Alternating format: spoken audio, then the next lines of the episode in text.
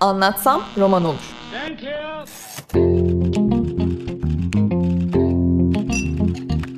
Bazı kültür sanat konuşmaları.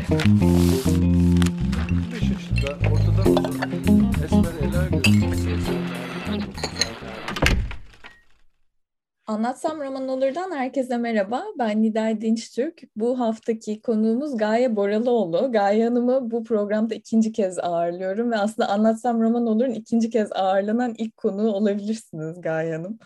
Ee, bir önceki sohbetimiz mübarek kadınlar üzerineydi. Ee, yılı hatırlamıyorum, siz bana hatırlatın ama iletişim yayınlarının o Sultanahmet'teki güzel ofisinde e, böyle kafa kafaya verip biraz da kikirdeyerek sohbet etmiştik. Bilmiyorum hatırlar mısınız? Evet hatırlıyorum, hatırlıyorum. Evet uzun, uzun zaman geçti gibi geliyor bana üzerinden çünkü son e, yılları özellikle bu pandemi sürecindeki zamanı e, normal akışından daha yoğun bir şekilde yaşıyoruz ve sanki her şey birbirimize sarıldığımız, o kekir dediğimiz, eğlendiğimiz zamanlar çok eskide kalmış gibi görünüyor. Onun üzerinden işte arada dünyadan aşağı geçti. Evet. Sonra işte kısa bir zaman önce de Alametler kitabı çıktı. Demek ki aşağı yukarı 5 yıl falan önceymiş gibi görünüyor. Evet, 2014 civarı olmalı ben de eğer evet. yanlış hatırlamıyorsam. Evet, bugün de e, Gaye Hanım'la Alametler kitabını konuşmak üzere bir araya geldik. Ama tabii Alametler kitabı vesilesiyle ben bir sürü başka başka sorular da sormayı planlıyorum. Ama tabii önce kitapla başlayalım. Nedir bu alametler diye başlayacağım aslında Gaye Hanım. Bunlar neyin alametleri? Tabii alametler kitabını e, tasarladığım zaman e, şunu fark ettim esas olarak. Dünya bir değişim süreci içinde. Hı hı. Kullandığımız kavramlar artık eski de iş göremez hale geldik onlarla. Anlamlarla göstergeler arasındaki farkın, kelimelerle anlamları arasındaki farkın en çok açıldığı süreçlerden birini yaşıyoruz. Yani bir şey diyoruz ama o başka bir şey ifade ediyor. Yani mesela adalet diyoruz ama kelime olarak ama e, hayatta adaletle ilgili hiçbir yerde gerçekten adalet konuşulmuyor ya da gerçekleştirilmiyor. Adalet, hakikat, hukuk, sağlık, iyilik, kötülük bütün bu kavramlar bir yandan da bir, bir sürü ekonomik kavram aslında bizim öğrendiğimiz anlamlarını kaybettiler. Dolayısıyla bir bu bir şeye işaret. Bu aslında bir devrin bitmekte olduğuna ve yeni bir devir açılması gerektiğini işaret. Yeni bir devrin açılacağına işaret. Bu kavramları yeniden anlamlandıracağız. Dolayısıyla hani e, içimde şu his vardı yani biraz böyle geleceğe doğru bakmak, hani ne görüyoruz, ne olabilir ve bugünden yarına e, işte kalacak olan ya da kalmasını istemediğimiz belki de bazı izleri e, altını çizmek, onlara işaret etmek. Amacım buydu diyebilirim. Hı hı. Alametler kitabı bir öykü kitabı ve aslında distopik öyküler anlattığınız bir kitap. Bunu biraz daha söyleşin sonlarına doğru soracaktım ama şimdi hissediyorum ki tam yeri pandemiden nasıl etkilendi Alametler kitabı? Tam olarak yazım süreci nereye denk geliyor? Aslında pandemiden önce başlamıştım yazmaya. Yani öykülerin tamamının yazılması herhalde bir üç yıllık, üç buçuk yıllık belki de bir süreci kapsar.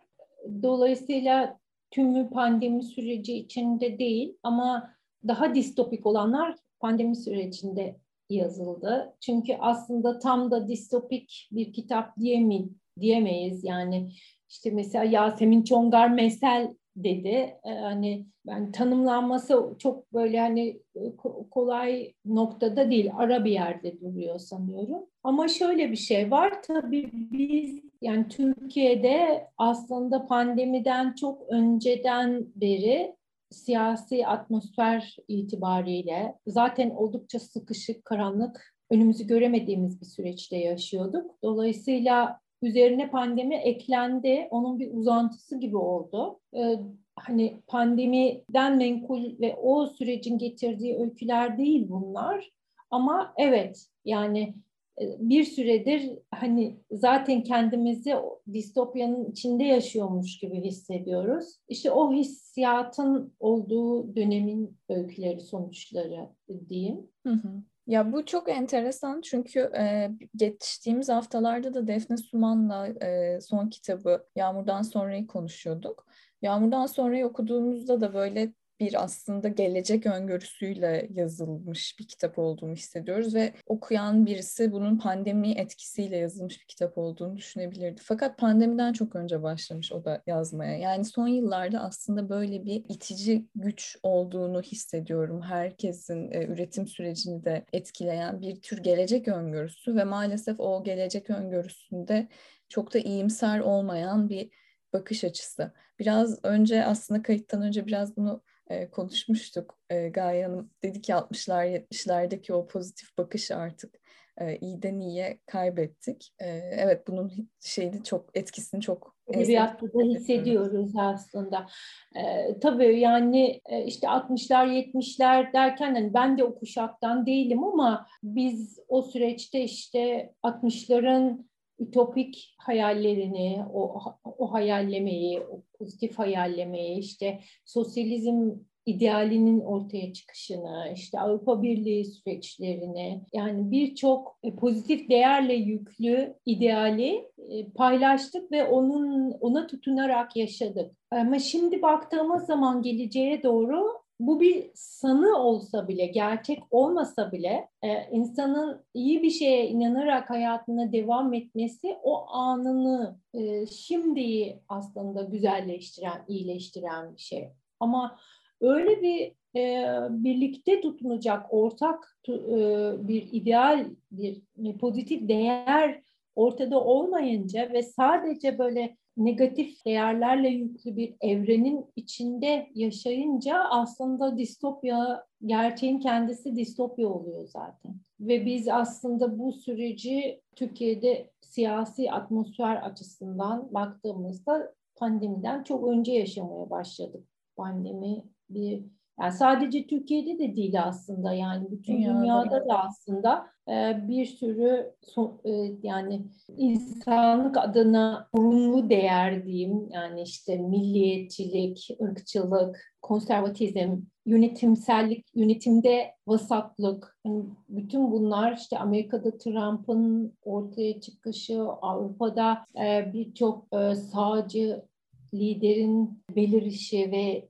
gide hızla yükselişi vesaire aslında sadece Türkiye'ye dair de değil. Yani dünyada da bu süreç biraz olumsuz bir şekilde yaşanıyor ve bir devir aslında bitiyor gibi görünüyor ama o yeni devir ne zaman nasıl gelecek onu bilmiyoruz. Çünkü böyle yaşamak mümkün değil yani bu şekilde sürüklenerek yaşamak çünkü tam da aslında sürükleniyoruz görünüyor biraz. Hı hı. Ben de şunu soracaktım. Aslında e, Alametler kitabındaki öyküler çoğunlukla böyle bugünün günahları yarın bizi kimlere ya da nelere dönüştürecek e, öngörüsü de veriyor diye hissettim bir e, okur olarak. E, onun için de aslında kitabı böyle distopik olmayan öykülere bile geçerken o bir şeyin karanlık gelecek anlatısı içinde devam ediyormuşuz hissine kapılmamın nedeni biraz da buydu. E, ben bu kitapta karakterlerin bu günahlarına çok odaklandığınızı e, hissediyorum Gaya'nın. Bir de şunu da hissediyorum. Şimdi iki soruyu birleştireceğim kendimi tutamayıp. Neredeyse kitapta figüran yok gibi hissettim ben biliyor musunuz? Yani her karakter bir biçimde e, gözümüzün önünden geçen her karakterin bile gerçekten bir kimliği vardı e, gibi hissettim. Ama çoğunlukla da bu kişiler dediğim gibi biraz böyle e, günahlarla tanımlanmış. Çünkü geleceğe dair bir şeyler e, anlatan kişilerdi. E, bunlar, bu kişiler kimler, bu karakterler nasıl tanımlamalardan e, doğdu? Bunu merak ediyorum. Ee, şey, e, Janet Winterson'ın bir sözü var, şey diyor, yani hakiki bir sanatçı e, bir tür erken uyarı sistemine sahiptir. İnsanları gelecekte neler beklediği konusunda e, uyaracak sezgiler çalışır diyor. Belki biraz böyle bir sonuç var ortada. Ama tabii ben bu sonuçtan yola çıkmadım. Benim yola çıkışımdaki temel şey şuydu. Evet bir erken uyarı sistemi, bir buna dikkat edin. İşte böyle bir dünyaya doğru gidiyoruz. E, burada hem e, etrafımızı hem kendimizi sorgulayalım arzusu itiraf edeyim ki vardı. Ben daha çok yani kötülüğün has olanından ziyade daha yaygın bir şekilde, daha olağan hale gelmiş, daha sıradanlaşmış, e, belki kötülük gibi de yapılmayan, neredeyse hatta iyilik gibi e, bir bakış açısıyla iyilik gibi e, görünebilecek. Yani bu yüzden de aslında hem yazması hem okuması bir zeka ve içgörü gerektiren, görünen görünen tablonun arkasında aslında e, insana dair pek de konuşulmamış bazı ama konuşulması gereken bazı çekirdekler serpiştir diyeyim. Bir atmosferi, bir insan biçimini, bir davranış biçimini anlatmayı hedefledim esas olarak. Yani karakterler baktığınız zaman e, iyi ya da kötü demek çok zor karakterlerin kendilerine ya da onların kendilerini nasıl e, algıladıklarını tarif etmek de çok kolay değil. Ama eylemlilikleri tartışma götürmez bir şekilde insanlığın sorgulaması gereken bir noktaya doğru gidiyor. İşte o eylemlilikleri üzerine konuşmak aslında. Onları bir fırsat olarak ortaya koymak, bir ihtimal olarak masaya koymak istedim. Hı hı. Bu e, aslında karakterlerin özellikleri e, ya da işte benim günahlar dediğim şeyler ve sizin de iyilik gibi görünen ya da işte hani kötülük olduğunu hissetmediğimiz türde şeyler nelerdi diye bir baktığımız zaman aslında benim için kitabın en çarpıcı öykülerinden birisi ilk öykü Barınak ve e, insanlığın en temel güdülerinden birisi üremeyle ilgili oldukça eleştirel bir bakış e, ortaya koyuyor. Belki son zamanlarda yani pandemi öncesinde de birazcık e, dünya kaynaklarının tükenmesiyle bunu gerçekten tartışıyorduk ama e, günün sonunda bazı araştırmalar da şunu gösteriyor. Pandemiyle beraber insanların hayatta kalma güdüsüyle oldukça ilkel biçimde üremeye başladıkları ve işte şimdi pandemi bebekleri e, dünyaya geliyor. Haliyle Alametler kitabını böyle bir dönüşümün içinde okuyor olmak çok bambaşka bir e, zihni kapı aralıyor aslına bakarsanız. Onun dışında önceden getirdiğimiz e, ve benim dikkatimi çeken özellikler şunlardı. Daha çok tüketim kültürü, işte marka takıntıları. E, mesela Adar Bayburt karakteri böyle kitabın en e, öne çıkan karanlık karakterlerinden birisi ve gene özelliklerinden biri belki de markalarla kurduğu çok direkt bağ, bağımlı gibi bir ilişki. Aslında biraz şunu konuşalım da istiyorum. Kendimizden gördüğümüz yansımalardan birisi diye düşünüyorum bu tüketim kültürüyle ilgili e, detaylar. Kendimize verdiğimiz değeri azalttıkça sanki biraz daha bu tüketim kültürünün büyük bir parçasına dönüşüyoruz gibi e, hissediyorum ben Gaye Hanım. Bilmiyorum siz e, ne düşünüyorsunuz ve bu bahsettiğim ögeler nasıl girdi bu öykülerin içine? Hayatta aslında bizim bizi anlamlandıran, yaşamamızı bir değer haline getiren bir takım unsurlar var. Ne bileyim arkadaşlarımızla kah kaha atmak, sinemaya ya da işte bir tiyatroya gitmek, sanatla içli dışlı olmak, işte güzel yemekler yapmak, onları paylaşmak, birisine yardım etmek, e, birisi tarafından desteklenmek, bir şey üretmek, ortaya çıkartmak, bir oyunlar kurmak, oynamak. Mesela bunlar hep aslında bizim hayatımızı anlamlı hale getiren e, küçük e, unsurlar. Ama e, son yani bu yüzyılın başından itibaren yani o geçen yüzyılın sonundan itibaren şu oldu. Bu teknolojinin hayatımızın içine girmesiyle birlikte aslında çok şeyi biz o teknoloji ve oradaki dünya aracılığıyla ikame ettik. Yani artık arkadaşlarım yani mesela gençler arkadaşlarıyla çıkıp işte serserilik etmiyorlar. İşte birbirlerine omuz atarak e, işte kızlara laf atmıyorlar. Bunu iyi bir şey diye söylemiyorum ama bir kültür anlamında söylüyorum.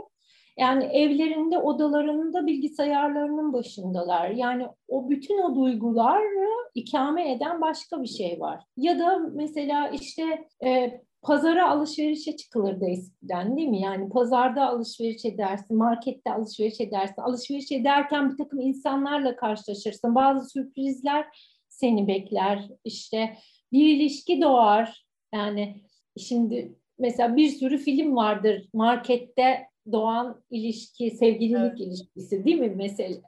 Ya da işte pazarda pazarcıyla kavga edersin, pazarlık edersin. Bunlar insan halleridir. Ama şimdi ne yapıyoruz? Bilgisayarımızın başında bir form dolduruyoruz ve kapımıza o formun karşılığı olan şey geliyor. Yaşadığımız sürpriz en fazla onun bedenimize bir numara büyük ya da küçük gelmesi gibi bir şey. Şimdi buradaki fakirleşmeyi görebiliyoruz sanıyorum değil mi? Yani bu pandemiyle ayyuka çıkan bir şey ama bu aslında bütün bunlar pandemiden çok önce o işte e, yani 90'lı yılların sonlarında başlayıp 2000'lerde hızla yükselen yani bu teknoloji, internet ve sanal dünyaların e, doğal olarak hayatımızın bir parçası olmasıyla birlikte gelişen bir şey. Şimdi bütün bunlar aslında hayat alanlarımızı, bakış açılarımızı daraltıyor ve hayattan aldığımız zevki de aslında azaltıyor. Çoğunlukla bağımlılığa dönüşüyor. Şimdi mesela Adar Bayburt yani o hikayedeki odur aslında yani bağımlılıklardan başka bir şey yoktur Adar Bayburt'un hayatında. Ve o bağımlılıklar aslında tamamen paraya bağımlı oluşmuş bir e, sirkülasyon. Çünkü aslında bağımlılık her zaman para gerektirir. En küçük bağımlılık bile para gerektirir. Dolayısıyla o çembere girdiğiniz zaman sonuçta sonunda varılacak yer orası. Yani ben şimdi öykünün sonunu söylememek ve bir, haksızlık etmek etmemek için söylemiyorum. Ama çok e, hayati bir yere doğru e, aslında insan varoluşunun en e, arkaik e, duygularına doğru geri çekiliyoruz. İşte orada bir çok ciddi bir tehlike var. Biraz hani o öyküde ona dikkat çeken bir e, öyküdür. Hı hı. Belki de biraz da e, son yılların serzenişi ya hiçbir şey eskisi gibi değil işte hiçbir şeyden eski tadı almıyoruz gibi e, sancılarla var olmaya çalışıyoruz. E, aslında bu bahsettiğiniz bağımlılıklarımızın farkında olmayarak da çok e, gönüllü bir biçimde de bu sistemin parçasına dönüşüyoruz gibi hissediyorum ve aslında Alametler kitabını okurken de bunu bir kere daha anımsıyorum. O kadar hızla e, dönmeye başladı ki bu çark. Gerçekten bir an durup bunu fark etmek artık imkansıza dönüşüyor gibi geliyor. Evet evet tam da aslında böyle bir nokta. Yani tam da e, yani alametler kitabını yazmamın tam da nedeni bu.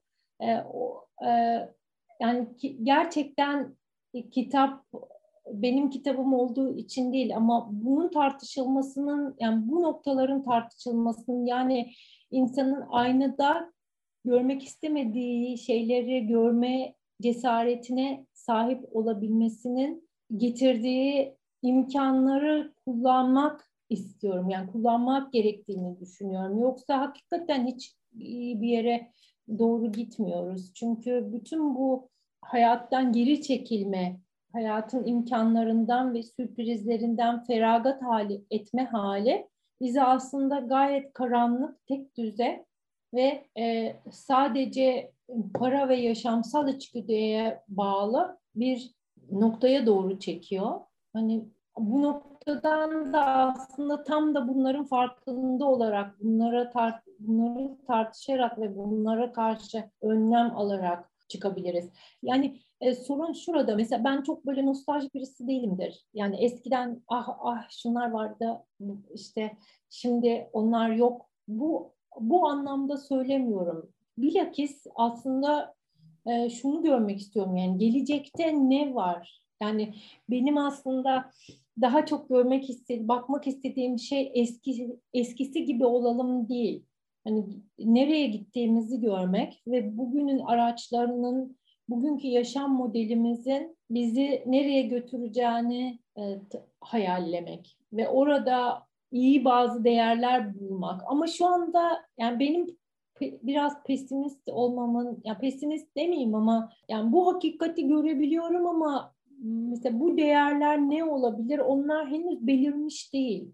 Yani e, belki bu sıkıntıları hissederek, bu ortak sıkıntılarda ortaklaşarak, yani birlikte davranarak, bunlar üzerine konuşarak bir yere varabiliriz. Ama e, senin de dediğin gibi farkında olmadığımızda, örttüğümüzde ki bu çok kolayca insan bu mekanizmaları kuruyor çünkü olumsuzluklara katlanmak, işte hep negatif bir dünyanın içinde yaşamak hiç kolay bir şey değil. Ya unutma, görmezden gelme yoluna gidiyor insan ya da o sistemin, o çarkın içine giriyor. Yani bunu e, bunun çok hayati bir şey olduğunu ve gelecek kuşaklar için burada belirecek tartışmanın çok işe yarayacağını düşünüyorum. Hı hı. E, ben böyle bir duyguyla yakın zamanda çok kötü hissettiğim bir dönemde sadece o duyguyu anımsamak için dönüp bir İstanbul Masalını seyretmeye başladım gayet. Ve o zaman Alametler kitabını henüz okumamıştım sanırım. Ee, ama kitabın çık çıkacağından haberdardım ya da zaten çıkmıştım. Ben henüz elime alamamıştım bilmiyorum. O zaman sizinle konuşmayı planlarken bunu da konuşmak üzere böyle zihnimde not aldım. Çünkü çok uza- uzak bir geçmiş değil aslında. Evet. Ve e, tabii yani bir İstanbul Masalı'nı birçok açıdan tartışabiliriz bu arada. Bu şeye kadar bile gider. Şu an Türkiye'deki yapımların durumunun değişmesine kadar bile gider ama ben iki şeye dikkat ettim. Bir hem hakikaten hayatlarımız ne kadar e, değişti o kısacık sürede. Çünkü orada böyle e, bazı sahnelerde İstiklal Caddesi'nde ağaç görmek bile evet. daha 20 yıl olmadı ya nasıl böyle oldu duygusunu evet. uyandırıyor. Bir de öykü anlatma biçimlerimiz de çok değişmiş. Evet. Bu, bunu da bu vesileyle konuşabilelim isterim ama önce şeyi konuşalım. Gerçekten eskiden bir şey hatırlamanın o andan ziyade oradaki duyguyu hatırlamak ve belki de evet ben orada yaşıyordum e, duygusunu hatırlamak ne kadar iyi geliyor ve onarıyor ve bugüne dair de belki bir farkındalık uyandırıyordur diye düşünüyorum. Evet tabii muhakkak yani çünkü sonuç olarak aslında hayatta geleceğe dair bütün yaptığımız seçimler hafızadan geliyor. Hmm. Yani işte ne bileyim iki tane iki renkte iki koltuk görüyoruz. Niye turuncu değil de işte e, yeşil olanı seçiyoruz? Büyük ihtimalle o yeşil olanın çok eskilerde hafızamızda bir karşılığı var. Bazen kokular bizi götürüyor mesela. Bunlar çok bilinçli şeylerde olmuyor ama bir şey bize yakın geliyor. İnsanlarla ilgili seçimlerimizde de öyle. Bir, bir insanı görüyoruz ve bir anda içimiz ısınıyor. Aslında o çünkü onun yer verdiği duygunun geçmişte bir karşılığı var. Dolayısıyla o hafızayı canlı tutmak ve hafızadaki e, olumlu şeyleri e, yad etmek diyeyim e, bence de kıymetli bir şey. Ama oraya saplanıp kalmak, hani orada kalmak yani o nostalji, onu bir nostaljiye ve o nostaljinin e, o nostaljiyi de hayatın bir parçasına dönüştürmek o da sağlıklı bir şey değil. O da biraz geleceğe doğru bakmamızın önünü tıkayan bir şey. Yani bütün o duygular ve o yaşadığımız güzel hikayelerle bir gelecek oluşturmak, e, o hikayelerin bugünkü izlerini takip etmek, işte e, bugün bizi götürdüğü yollara çıkabilme cesaretini gösterebilmek bunlar bence önemli. Peki e, bu zaman geçerken bizim siz en başta şeyi söylediniz ya aslında kullandığımız kavramlar aynı ama artık anlamları başka şeylere e, dönüştü ve biraz da alametler kitabı bu yüzden e, ortaya çıktı dediniz ya bu zaman içinde bizim hikaye anlatma biçimlerimizin de değiştiğini e, hissediyorum ve gözlemliyorum.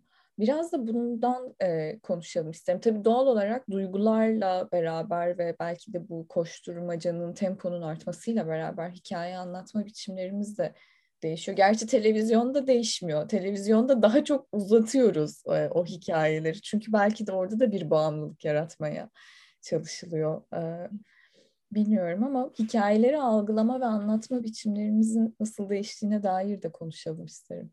Evet.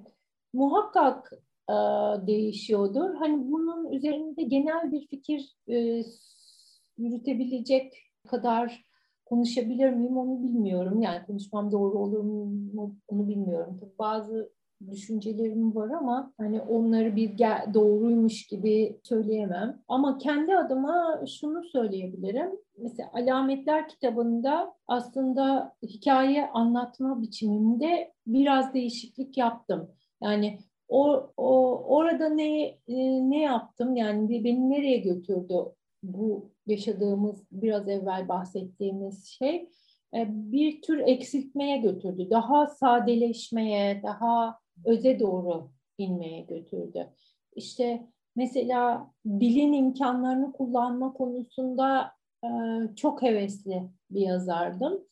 E, burada aslında onun o kadar da belki de önemli olmadığını fark ettim. Bu sadece çağ ya da anlatıma dair bir şey değil, kişisel bir şey. Bir, bir yaza, yazarın olgunluk süreciyle ilgili bir şey de olabilir. Çünkü mesela Borges şey diyor yani hani gençken diyor yani ilk yazmaya başladığım zamanlarda diyor işte hani işte mümkün olduğu kadar çok kelime kullanmak, mümkün olduğu kadar afili bir şekilde e, cümleler kurmak, işte e, havalı bir dil atmosferi yaratmak falan gibi derdim vardı diyor ve gençlerde de bunu görüyorum diyor ama bu yazarın aptallığıdır diyor. Yani esas olan daha başka bir şey, daha öze dair bir şeyi bütün bu şekilsel ifadelerin, şekilsel arayışların altında yatan şeyi esas olarak açığa çıkartmaya diyor. Yani ben baktığım zaman hani Şimdi aslında yazarken çok bilinçli tercihler değil bunlar.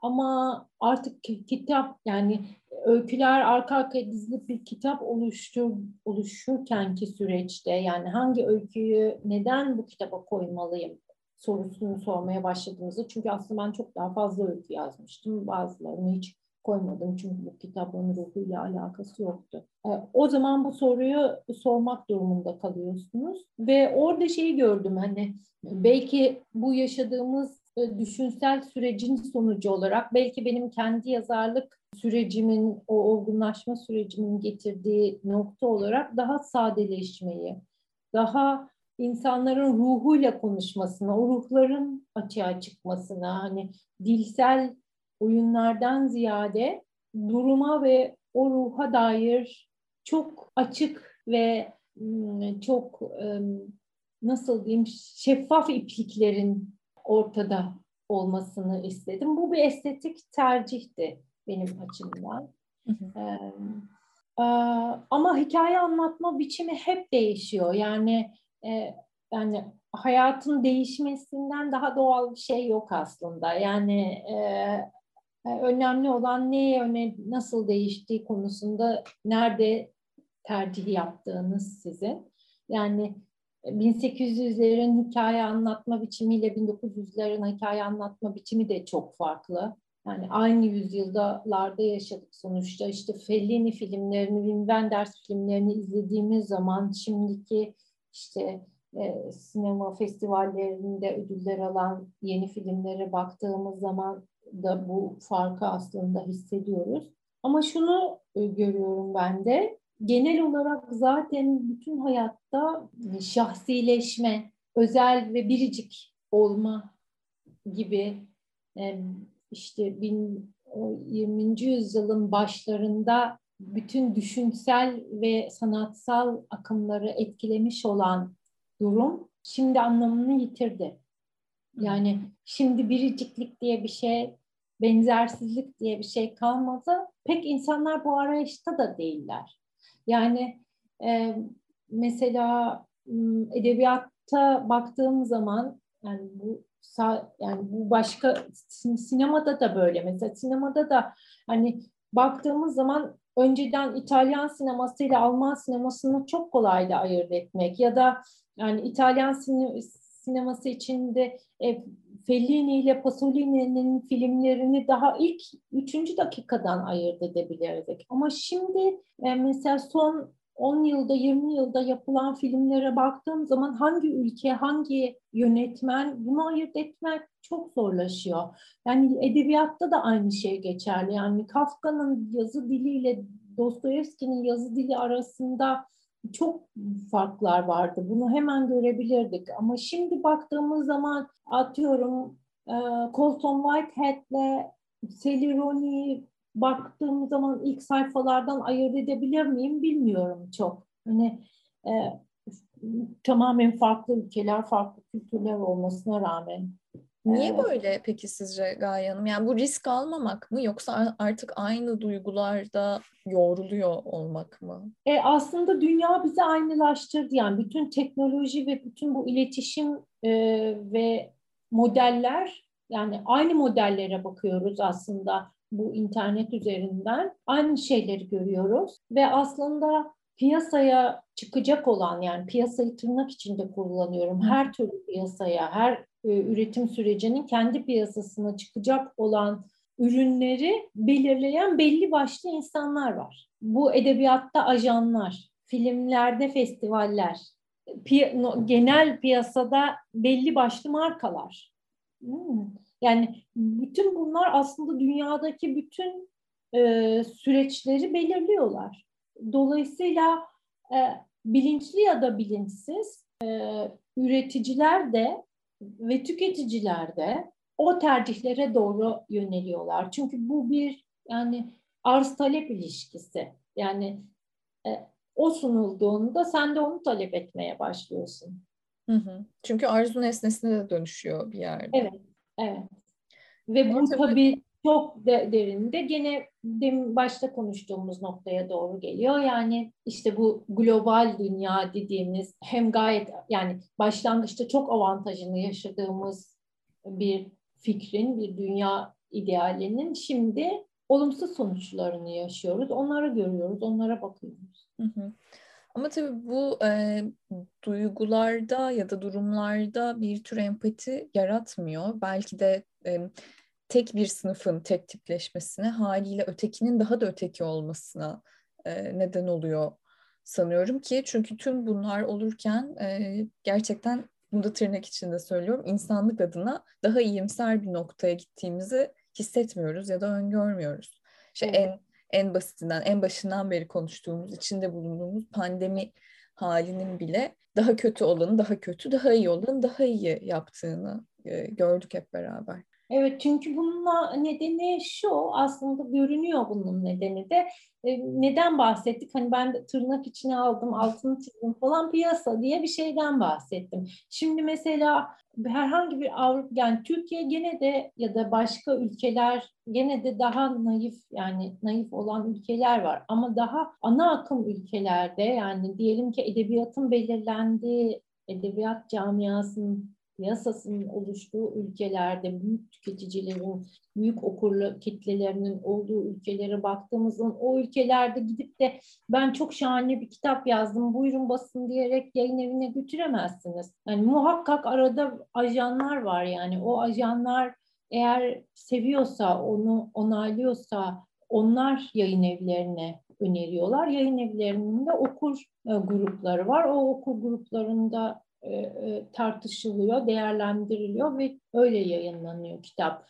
O ajanların aslında bazı öngörüleri oluyor. O bir şey bir şeyler hissediyorlar ve o aslında bu bu satar onun oradaki de esas kıstas bu satar durumu yani daha iyi edebiyat hani daha ilginç ve daha farklı yepyeni bir şey peşinde değiller çok satmayı sadece şey anlamında bestseller peşindeler anlamında anlamıyorum. Hiç öyle değil.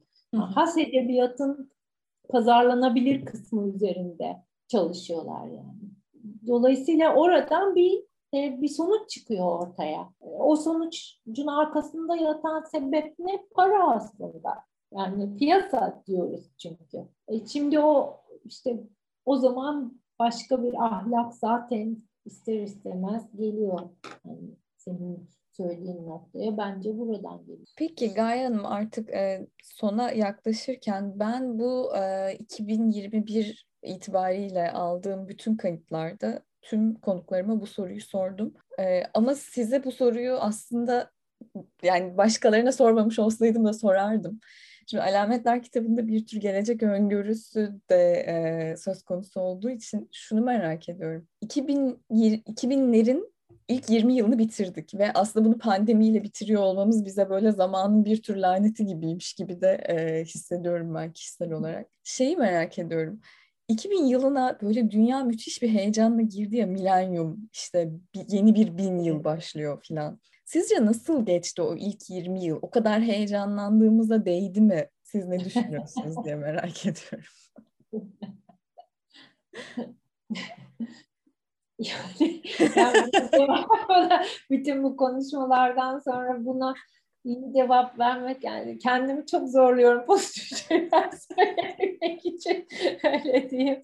Ama şöyle bir şey var hani e, hani belki e, şunu söyleyebilirim. Gerçekten bir şeyin sonuna doğru geldiğimizi hissediyorum. Bu bir yandan da iyi bir şey. Yani evet yaşayacağımız e, daha e, önümüzde kötü zamanlar var ama bazı şeylerin kıymetini de kaybettiği zaman insan anlıyor ve bazı bir şeyleri kaybediyoruz biz.